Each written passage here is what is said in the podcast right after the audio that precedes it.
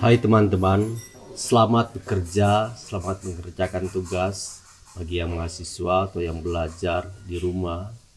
Selamat menjalankan segala sesuatu yang penting dari rumah.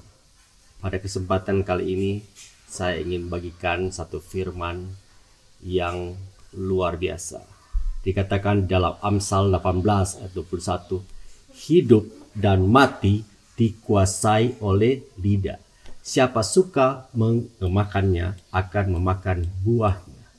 Dalam versi bahasa Indonesia sehari-hari lebih jelas dikatakan lidah mempunyai kuasa untuk menyelamatkan hidup atau merusaknya.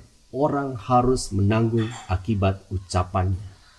Jadi kita sekarang ini banyak bicara tentang kejadian tentang virus corona hati-hati dengan perkataan kita.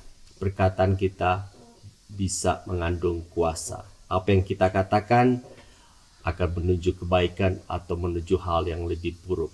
Mari kita ucapkan hal-hal yang baik.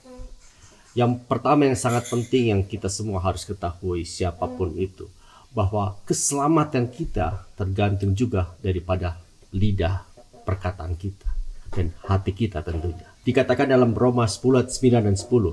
Sebab jika kamu mengaku dengan mulutmu bahwa Yesus adalah Tuhan dan percaya dalam hatimu bahwa Allah telah membangkitkan dia dari antara orang mati, maka kamu akan diselamatkan. Karena dengan hati orang percaya dan dibenarkan, dan dengan mulut orang mengaku diselamatkan. Semua yang berbicara tentang kerohanian, berbicara tentang hati dan dengan mulut, terutama untuk keselamatan kita. Pertanyaan berikutnya, bagaimanakah dengan hal-hal yang lain dalam kehidupan kita? Juga tergantung daripada perkataan kita. Dalam Markus 11 ayat 21-24 mengatakan, Percayalah kepada Allah.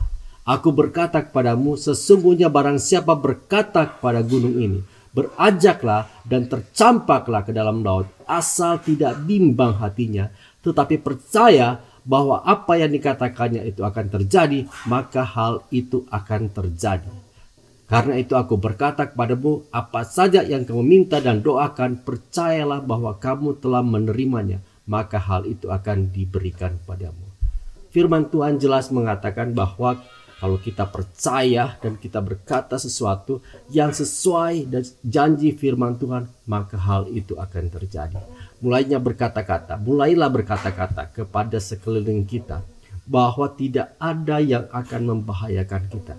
Bahwa semua keluarga Bapak Ibu Saudara sekalian akan sehat-sehat semuanya boleh katakan kesembuhan di dalam nama Yesus. Sebuah orang yang kena penyakit, penyakit jantung, penyakit aspa, penyakit paru-paru, penyakit apa pun, virus corona di dalam nama Yesus. Katakan sembuh karena perkataan kita mengandung kuasa. Tidak ada seorang pun yang akan celaka firman Tuhan katakan. Kalau kita ikut di dalam Tuhan.